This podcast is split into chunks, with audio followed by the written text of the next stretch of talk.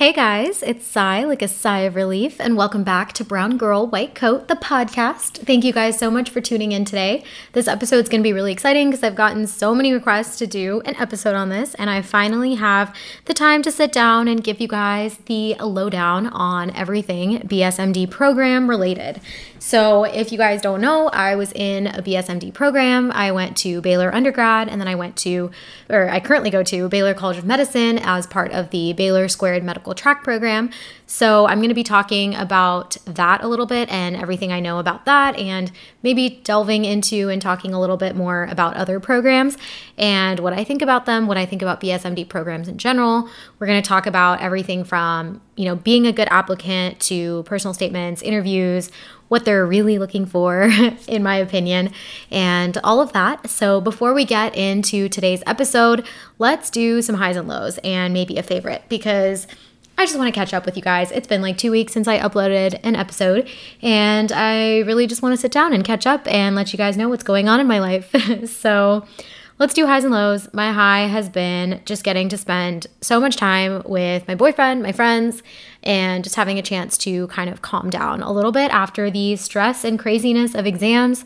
We also had um, med prom, or the ball, the E B S E ball is what we call it here. And I just had this like so much fun with all of my friends. I wore this beautiful blue velvet dress. You guys can see it on my Instagram. I asked my boyfriend to go with me in a very extravagant way, and we had such a great time there and just got to dance and just have a wonderful time just celebrating the culmination of all of our efforts there. So that was super fun. That was definitely a high. And now for a low, I've just been so freaking unmotivated. I've been getting up at like ten thirty in the morning every day, and I really just need to get back on my game, you know, really. Having a routine is what forces me to be productive, go to the gym, cook real meals for myself, all of that. And usually when I'm studying, I'm like, oh man, I don't have enough time to cook myself a real hot meal. And now I have time, and I'm just lazy. So it's been about four days into break, and I already feel like I need something that's going to give me a little bit more routine in my life. So there's that. I can't relax for like two seconds. But yeah, I've just been loving getting to spend time, chill, not have like somewhere to be at all times or something that's constantly in the back of my head that I have to get done. So that's been really nice, and I'm really happy just to be sitting here recording this and putting it up for you guys. So B S M D programs, that's a whole thing, right? It's been requested so many times, and people are interested in learning more about it. They want to tell their friends that are maybe a little bit younger than them and still have time to apply to these programs um, all about it and see if it's a good idea to do. So I'm going to give you guys the lowdown in this episode today. But right before we get into it, I have two little announcements. I wanted to talk to you guys again about Pixorize. So Pixorize is sponsoring this episode, but Pixorize is one of my favorite study tools, right? So they have all of these videos that have built-in mnemonics that help you remember things for the long term, seriously. So I've been using them for their genetics videos, for their diabetic drug videos, some other pharmacology videos, cardiology, all of that stuff. So they have mnemonics and uh, visual hooks, right? So if you're going to remember that DeGeorge syndrome occurs on uh, chromosome twenty-two, you have a little girl in a tutu in the back. So that really helps you remember, you know, what chromosome is it on. If you're a visual learner, Pixorize is seriously the platform for you. So they have an MCAT platform and a Step One platform. I highly, highly recommend that you guys check out their YouTube videos. I will put a link in the show notes. So go click on that and see if this is the way that you're going to take your studying to the next level. So definitely check that out. And our second announcement for today is definitely make sure you go and rate and review us on Apple Podcasts. And I want to take a second and read a new review that we have. So I have gotten a lovely influx of reviews in the past couple days, and thank you guys so much for all of you that are reviewing the podcast. So this review comes from Some Kind of Brown podcast. So definitely go check out her podcast as well. I just recently connected with her. Um, her title is Refreshing and Much Needed. And she writes, this podcast is such a good resource, not only for people in the medical field, but for anyone in a high stress or demanding field. That said, I do love what Sai shares up about the ups and downs of working in medicine, and most importantly, how to take care of yourself. I love what she is putting out into the world. So thank you so much, Some Kind of Brown Podcast, for your review. And let's just get into this week's episode, right? So we're going to be talking about B S M D programs, and I've got a lot to say. I think people have mixed opinions on these things, right? You know, some people are like, definitely apply. It's going to save you a lot of time, a lot of stress. And some other people are like, do you really know what you want to do in high school to the point where you can commit yourself to eight years of the rest of your life, when college is supposed to be such a figuring out kind of time? It's supposed to be a time of transitions and really discovering yourself. So can you really do all of that at the age of seventeen, eighteen in high school? So very debated topic, but I will say I'm a little bit partial because I did complete the Baylor Medical Track program, and I found it to be very beneficial when it came to not having to take the MCAT or having to maintain a slightly lower G P A than what would originally be required of me to if I had wanted to apply to medical school somewhere else. So let's talk about the things that you should do before applying, right? So these programs are very, they place a heavy emphasis, I guess, on academics. So I'm going to be talking about the Baylor program mostly because that's what I know, but I will say that a lot of programs are similar to this. Maybe their G P A and S A T, A C T requirements are a little bit different. And I will say that, you know, personalities of programs vary a lot as well. But just before you apply, you should really know that in order to be a competitive applicant, you really have to be ahead of the deadlines, one, and two, you have to be of a, a very high academic caliber, I guess, or you have to prove that you've taken enough S A T courses to attain a high score on the S A T, A C T, right? Because that's really all it is. It's a, it's a how well can you take tests kind of game here. So not saying I totally agree with that, but that's just how it works with these programs.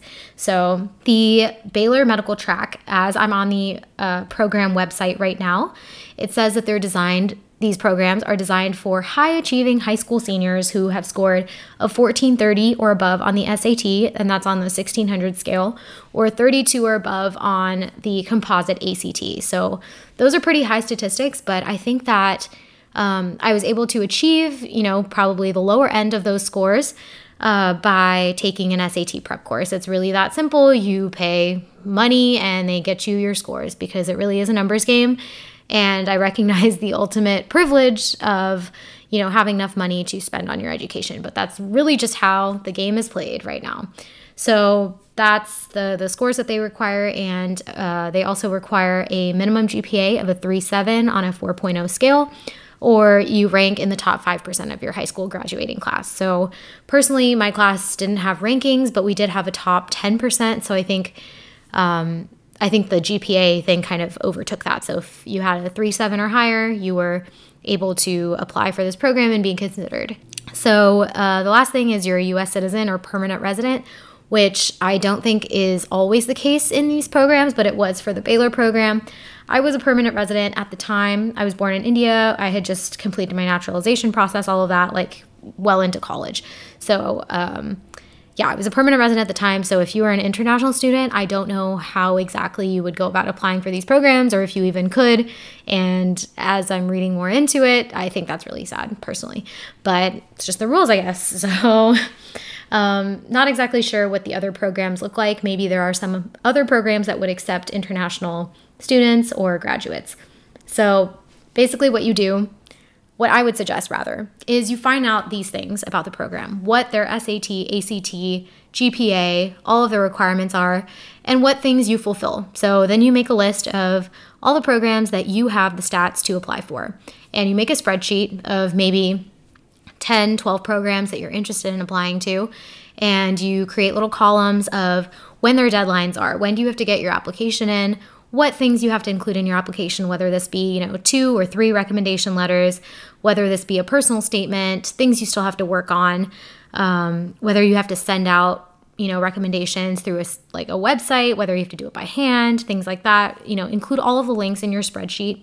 And then on top of that, include another little column that's really specific things that you've researched about the school, and maybe a little area where you can consolidate the personality of the school. So when I talk about personality of the school, it's essentially, or personality of the program rather, it's essentially what are they emphasizing. You can discover what the quote-unquote personality is through their website, their pamphlets, their flyers, all of that. So are they really academic-minded? Are they going to appreciate the fact that you have a thirty-six A C T, but maybe you spent all your time on that and you haven't done any volunteer work? Um, are they going to appreciate the fact that you have taken an interest in research from an early age, and you're really interested in research and that's what you want to do? You want to do M D, PhD or something like that. So definitely research the program, because you want to find out a place that you would be a good fit, and you want the program to believe that you will matriculate. That's kind of their goal in all of this. They don't want people dropping out of the program. So you want to make sure that it's a good fit for you, that you can see yourself going there, that you will fit in there essentially. So definitely discover what words they like. There's always like, you know, a group of words like resilience or persistence or drive, things that the program really emphasizes on their website. And you want to make sure that your application, your personal statement, all of that reflect the values of the school as well.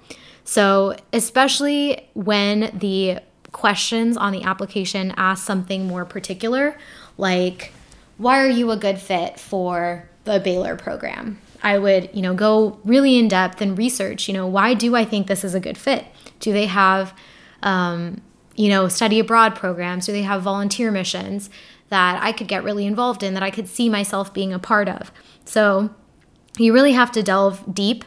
You have to be very specific. If there's a professor that you think, you know, I could have this person be my mentor and I could start this sort of program with them to benefit the school and benefit the program, then that's what you need to say very, very specifically. Um, even like mention people's names and maybe their accolades and why you think that they would be a great mentor for you and why that's such a selling point of the school. So I think those things are very important, and definitely include that sort of thing on your spreadsheet if that's something you decide to make. I personally had one just because the deadlines were so many and they were so hard to remember everything, because, you know, the interview days would sometimes coincide with each other, and that means I had to, you know, make the choice one school versus another, or maybe I had a really big test and I couldn't attend the interview day, and, you know, I had to make some hard choices there. So definitely have everything laid out on a spreadsheet, and that'll be really helpful for you guys. So with a quick and easy search on Student Doctor Network, I was able to find a bunch of programs and things that, you know, people had said about each program, what the personality of the program was, all of that. You can find that information on Student Doctor Network really easily.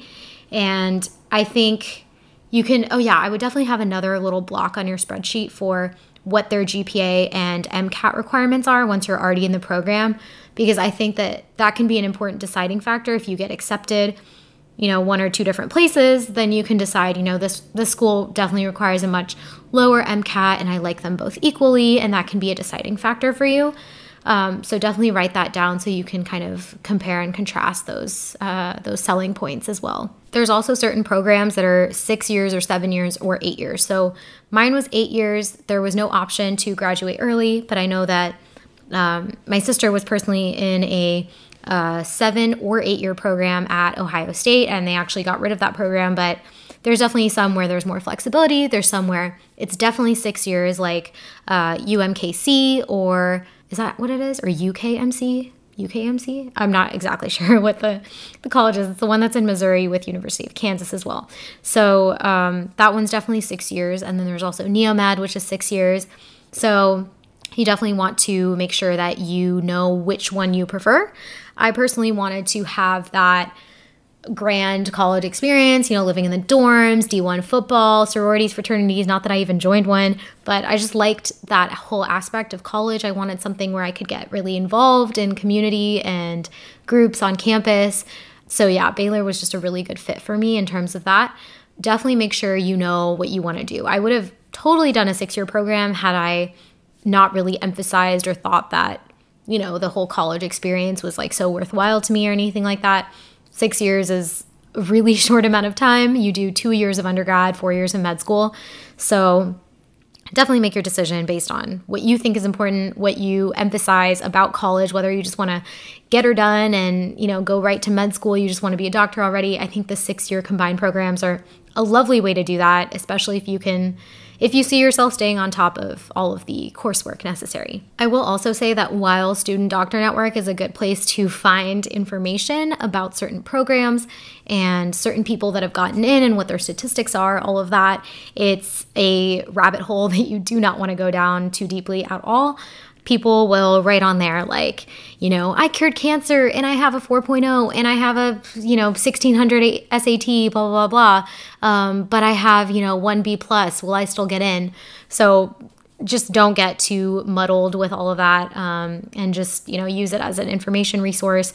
Just because one person got in and, you know, you have lower statistics than them doesn't mean that you're not going to have a chance. Uh, for me, I was definitely on the lower end of what was required to apply for these programs, but I think that because Baylor really valued, you know, having a diverse class, having, um, and by diverse I don't mean racially, by diverse I mean they really cared that the six students that were accepted into their program brought something different to the table, and I think I fulfilled that requirement of bringing something a little bit different, that I was a good fit for Baylor, um, but there are definitely some other schools that required, you know, extensive research as a high schooler, and I just didn't, you know, fit the bill in terms of that. So people are looking for different things. That's the short, the short version of it. And I think that during interviews and all of that, once you get your foot in the door, that's when you really shine and you make that difference of, you know, wh- whether they can see you fitting in there. You really get to, you know, sell yourself at those interviews. So uh, don't get too bogged down um, by seeing what you see on Student Doctor Network. That's just a little P S A for all of those people that that get uh, sad about that, because I definitely did at the time. So some programs that were kind of uh, at the top of my list were the NeoMed program. I was curious about the six years. Um, I would have been, you know, four-ish hours away from home, and it would have been a good way to kind of transition into college life, all of that. Um, it was pretty competitive, but it was kind of a backup decision for me before I got into Baylor. I was almost sure I would go to NeoMed. It was just, you know, it worked out. And then I also had Brown's program at the top of my list, uh, P L M E, I think the program was. And I just loved Brown's liberal arts education. They were, honestly, it was a dream. Going to school in the Northeast, going to an Ivy League, it would have just been the dream. So those two were at the top of my list. Then I got into Baylor, and I came and interviewed, saw the beautiful, beautiful campus, the green and gold, the D one football, the dorms were just great, the eighty-five degree weather when everywhere else I was interviewing was freezing cold at the time, and I just fell in love with it, and it turned out to be a good fit for me. But, you know, the, the other programs that I applied to included Boston, Case Western, um, Pitt, and Drexel, I think, and then the other three. So I think I applied to maybe seven or eight programs. Um, so definitely broaden your horizons. There's so many programs in different states. You might not even think, you know, I want to go out of state for a program, but maybe they have a really amazing medical school. Maybe they have great research opportunities, community service, volunteer trips, all of that. So definitely broaden your horizons when it comes to deciding where exactly to apply. And I think you'll find that that's the best um, approach, to have an open mind. Other programs that I can just list off right now, um, there's the Northwestern H P M E, there's um, T C N J to N J M S, there's, what else? Oh, I think there was the SUNY uh, North State, Downstate, SUNY Downstate, Brooklyn slash SUNY Downstate. Um, there was... Uh, Rice to Baylor, that was essentially the same program as mine, but you did your four years of undergrad at Rice University in Houston. There was the Saint Bonaventure to George Washington. There was Penn State. There was R P I to A M C, I think, oof, Albany Medical College, I think, is A M C. Uh, there was Fordham. Uh, I think Fordham just had a just had a program starting up when I... when I was um, applying. So there's so many programs, and I think that it's well worth your time to do a bunch of research, figure out which ones seem even remotely interesting to you, and put them into a little spreadsheet. So let's talk about what these programs are actually looking for. You've got the grades, let's say you are qualified to even apply for these programs. And I think the top, top priority for you now, say you're, you know, a sophomore, junior in high school, the top priority for you is clinical experiences, hands down. So the point of the interviews when you're going to interview for a B S M D program is to prove to these qualified physicians and admissions committee people that at the age of seventeen, eighteen, you are able to confidently say that you want to become a physician, and it's for the right reasons. It's to prove your maturity that, you know, you you can take these decisions by yourself. You know what you want to do. Their main goal is to have you matriculate, you know, out into the program and into medical school. So they want to make sure that you are one hundred percent and that you have thought about this, that you have well-reasoned and sound arguments or views on becoming a doctor. A lot of the questions I got during my interviews were, how can you be so sure? You're so young. What else would you rather do? Have you considered any career, other career options? So I think they were really trying to make sure that this is what you wanted to do, so that obviously they want their numbers to stay high of people that actually matriculate. So you definitely want to show them through these clinical experiences that you've explored other things and you've explored what life is really going to be like as a physician, and you like it and you want it and you will do anything for it, essentially. So clinical experiences can be anything from working in a hospital to even, actually, I'm not sure if this is totally considered, considered a clinical experience on the application or not, but even just working at a senior senior care center and being passionate about caring for older adults and maybe older adults with disabilities or other underserved populations, I think paints an, an extremely great light upon you that you've considered the kinds of populations that you might want to help as a physician. So hey guys, just popping in really quick to tell you about Pixorize and their Step one and MCAT video platforms. So I'm so excited to be working with Pixorize on this episode and some of the other ones I've done. And you guys know that I just absolutely love them. So they have an MCAT platform where they have really awesome visual memory hooks on things like germ layer derivatives, mechanoreceptors, cell junctions, protein structure. I know some of these things are things I remember for exams and then I regurgitate and then I just forget them long term. But with these awesome visual memory hooks, you're going to seriously remember them for a long time. It's really going to stick. So if you guys are interested in learning more about Pixorize and seeing if their videos are going to be helpful for you and help you really remember things on the day of your exam, definitely check out the show notes. I'm going to link Pixorize's uh, full website there, as well as a link where you can get a free subscription to their MCAT platform.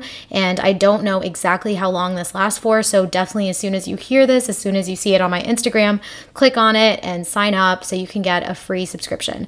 So now back to the episode. Clinical experiences, people. I think that's the main thing if you can take away from this podcast episode is get yourself involved in these clinical experiences right away.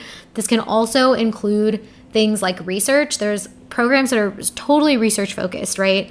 Um, I personally did not get accepted to things that were totally research focused, but I did want to reach out and have that experience. What I did was I just reached out to a lab that was really close to my house, and I just asked if I could come in there, shadow, just learn what they're doing, learn the procedures, the process of research, maybe just clean some equipment for them. And I think at one point I was doing P C Rs for them, and I, I don't know why, but we were doing them by hand. There was not like a little uh, thermo machine or whatever it's called. So we were doing, uh, I was like moving little tubes from the ice bath into, you know, the warm water, all of that.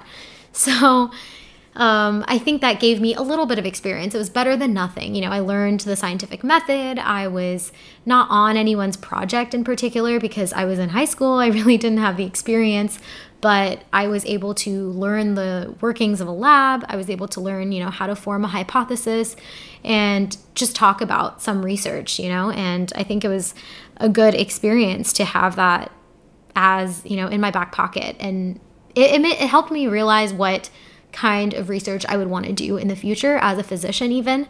So if I suggest anything to you, um, it would be to get involved in some sort of research like that, just so you can show the school that you are interested, you know how to seek out these opportunities for yourself as well. So I think that's really important, as well as those clinical experiences. And, you know, everyone's going to volunteer in a hospital, right? But you want to be the volunteer that started something at your hospital, right? Maybe you see a need for something. Maybe you see there's a way to fast track a certain process, or maybe deliver specimens to the right place in a more quick and efficient way. Or maybe you start a program that plays music for patients every Sunday, something like that. You need to show that you are not only checking those boxes off by, you know, volunteering at a hospital, sure, but you are taking it to the next level to, to make processes and programs better for patients. Right? You're you're working at a macro level to fix things for people at the patient level, if that makes sense. You're you're wanting to instill big change, is what I'm saying, essentially. So that's much more worthwhile. That's much more talkable, right? Like, you can talk about how you improve things for tons of patients at this hospital by, you know, instilling a music program, or you uh, deliver a small thing to their Their, their patient rooms, or you work closely with another division in the hospital. So these are just random ideas I'm throwing out there. But I think that instilling big change, or doing something with your position, right? You don't want to just volunteer to check the box off. You want to help people, right? Like, that's why you're getting into this field. So you want to change things and help people for the better um, on a, on a macro level. So I think that's important, and I think that that's something great to show, because they know that you're a passionate person if you've done something like that, and that'll carry out throughout undergrad and throughout medical school, and then you'll make their schools look good eventually. So everyone's in it for themselves, really, but you just want to you want to sell yourself as the person that'll make that school look good in the future, for sure. So say you've got all of these clinical experiences now, and it comes time to writing your personal statement and talking about these experiences after completing everything. So I have read so many personal statements in my life, right? I've written so many. I've read friends. I've read randoms that just send them to my email. Absolutely love doing that, by the way. You should totally send me them at SaiBear on Instagram. Um, but there's a common thread to the personal statements that are good, right? That are just amazing to read, are the ones that show instead of telling. We all know that that's what you're supposed to do. Um, and I don't know how much I can really offer in terms of personal statements, like, that are just general advice. Um, if you would like me to read your personal statement, I will totally do that for you while I'm free over the holiday break. But I think a personal statement should be personal, right? You're not going to tell people, I did this, I did that. Things they can just read from your resume. You're going to tell them how you felt. You're going to show them that you're a dang good person um, that loves to help people.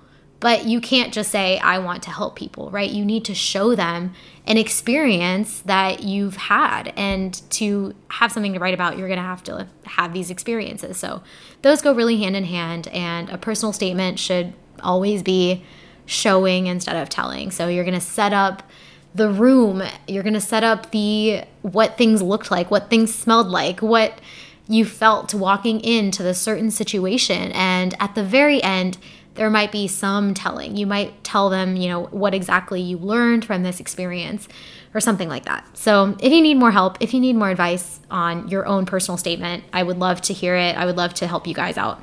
So definitely send them my way. So now you've written your personal statement, you've gotten an interview call. So the way it worked for the program at Baylor was that there were two specific interview days.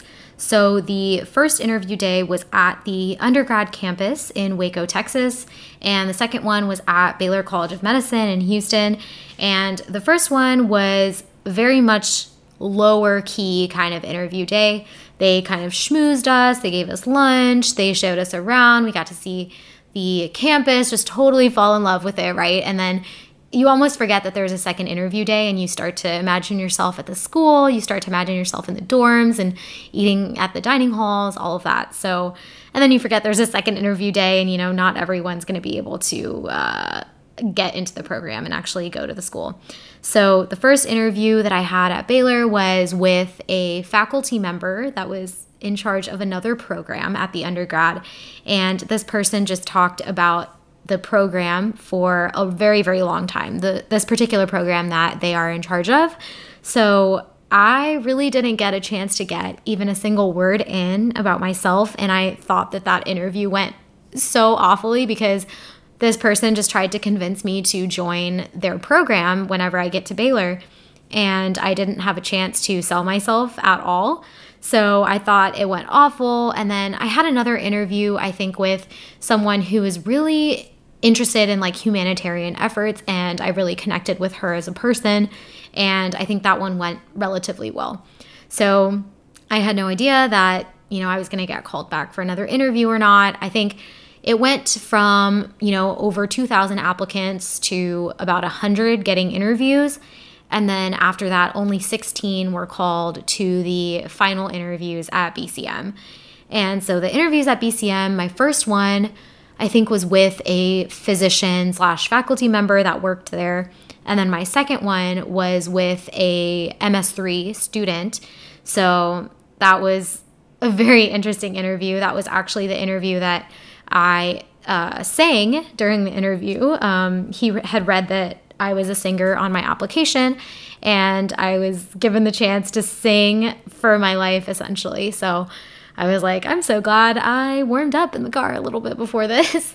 So it was really fun. Um, he played like a karaoke track, and I just literally sung my heart out. And I think that that was honestly the deciding factor. It wasn't the fact that, you know, I could have been bad at singing, but it was the fact that I was really open and willing to just do whatever and to show off my talents a little bit. And I think I proved that I was a bit of a different applicant in that moment. So in my opinion, that w w that's what Baylor was looking for. Um, they were looking for a diverse group of six people to accept into their program that each brought something different and unique to the table.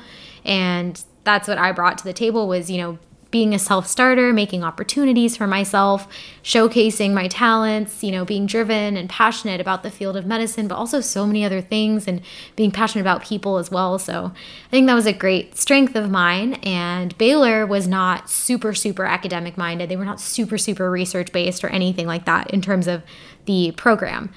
But I think they were they were really looking for people who brought a diversity of thought um, to their program.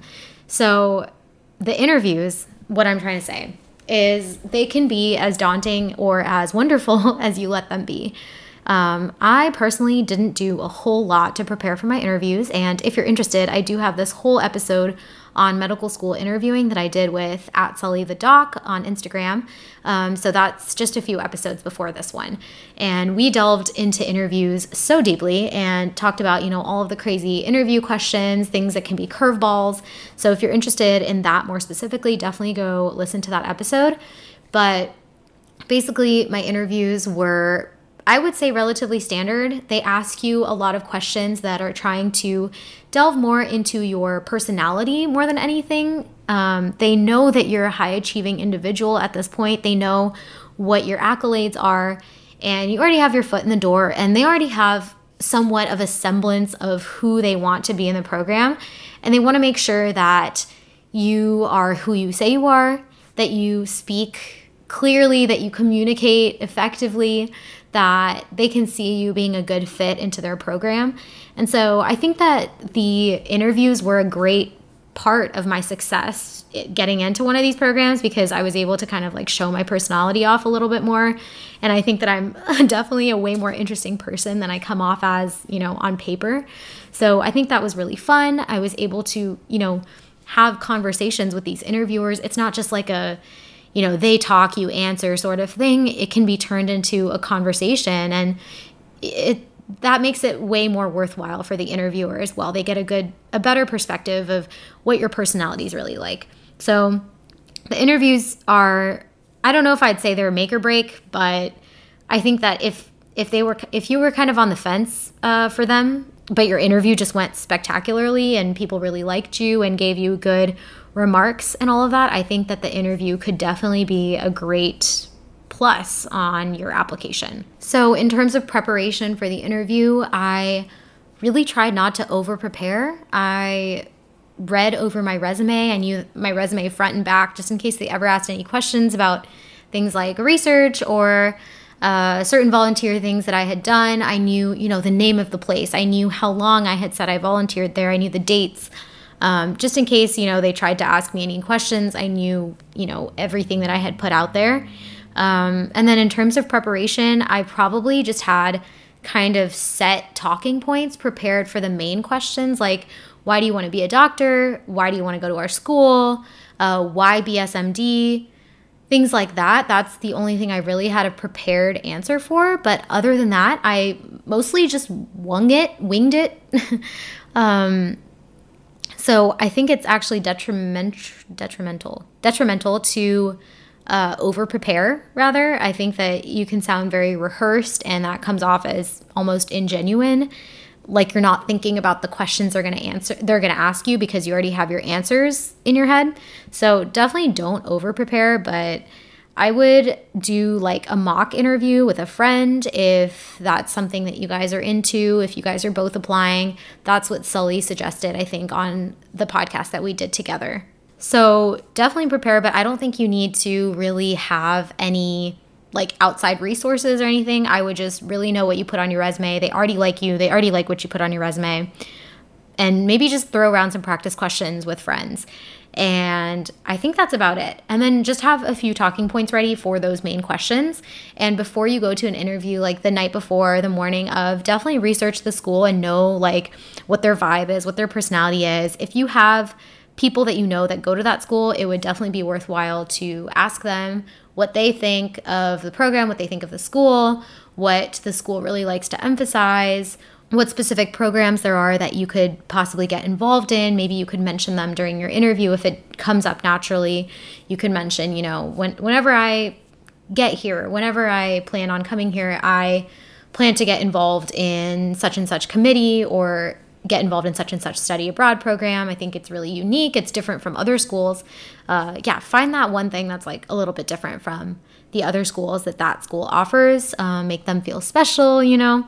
So I think that's really important. And I think that actually brings us to the end of what advice I can personally offer about B S M D programs and what they're like, the application process, all of that. So I hope this has been somewhat helpful to you guys. If you have any further questions, I'm always reachable on my Instagram at SaiBear or at Brown Girl White Coat Pod. Um, but I also wanted to quickly talk about what I personally thought about B S M D programs and why I think it was either a good idea or a bad idea, or why it can be so debatable or controversial. So getting started in a B S M D program was a lovely choice for me, because I thought, you know, I really wanted to do medicine, and I think it was one of the most easy, streamlined ways to go about doing that. Um, I found great success in it. I matriculated into medical school. Uh, I didn't have to take the MCAT. I thought it was a great deal, you know, just maintain a three point five G P A, which is what it was for Baylor, and you get to matriculate. So I thought that was a great deal. And the reason why it's so debatable is because people are like, you know, you're only seventeen, eighteen years old. How could you possibly know what you want to do with the rest of your life? And college is supposed to be this exploratory time for people. So um, it really does put you in a bit of a box. And I definitely had those moments in college where I was like, am I doing the right thing? Am I really in this? Like, I have to do this for eight more years of schooling, and am I really sure that this is something I want to do? Obviously, I had those times, but it was way more often that I was affirmed in my decision to go into medicine than it was that I was shaken up a little bit. You know, organic chemistry is hard, and there were definitely times when I was like, am I really cut out for this? There were weed out classes that, despite not having to really apply to medical school in the future, I was like, am I really being weeded out by this course right now? And did I make the right decision?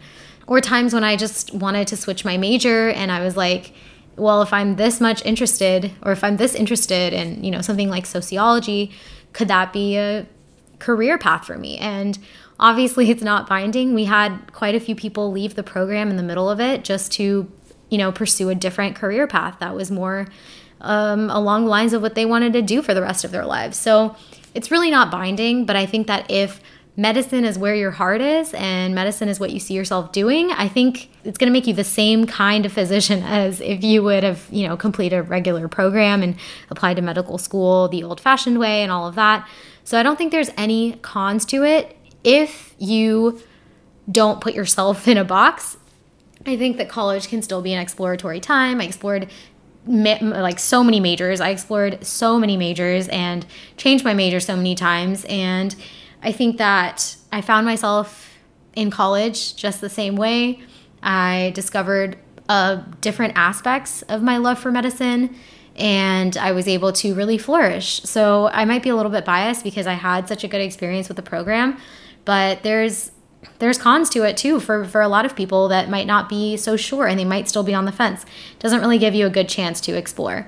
But if you're looking for, you know, a streamlined way to do it, a slightly less stressful way to do it, then I think that B S M D programs are definitely the way to go.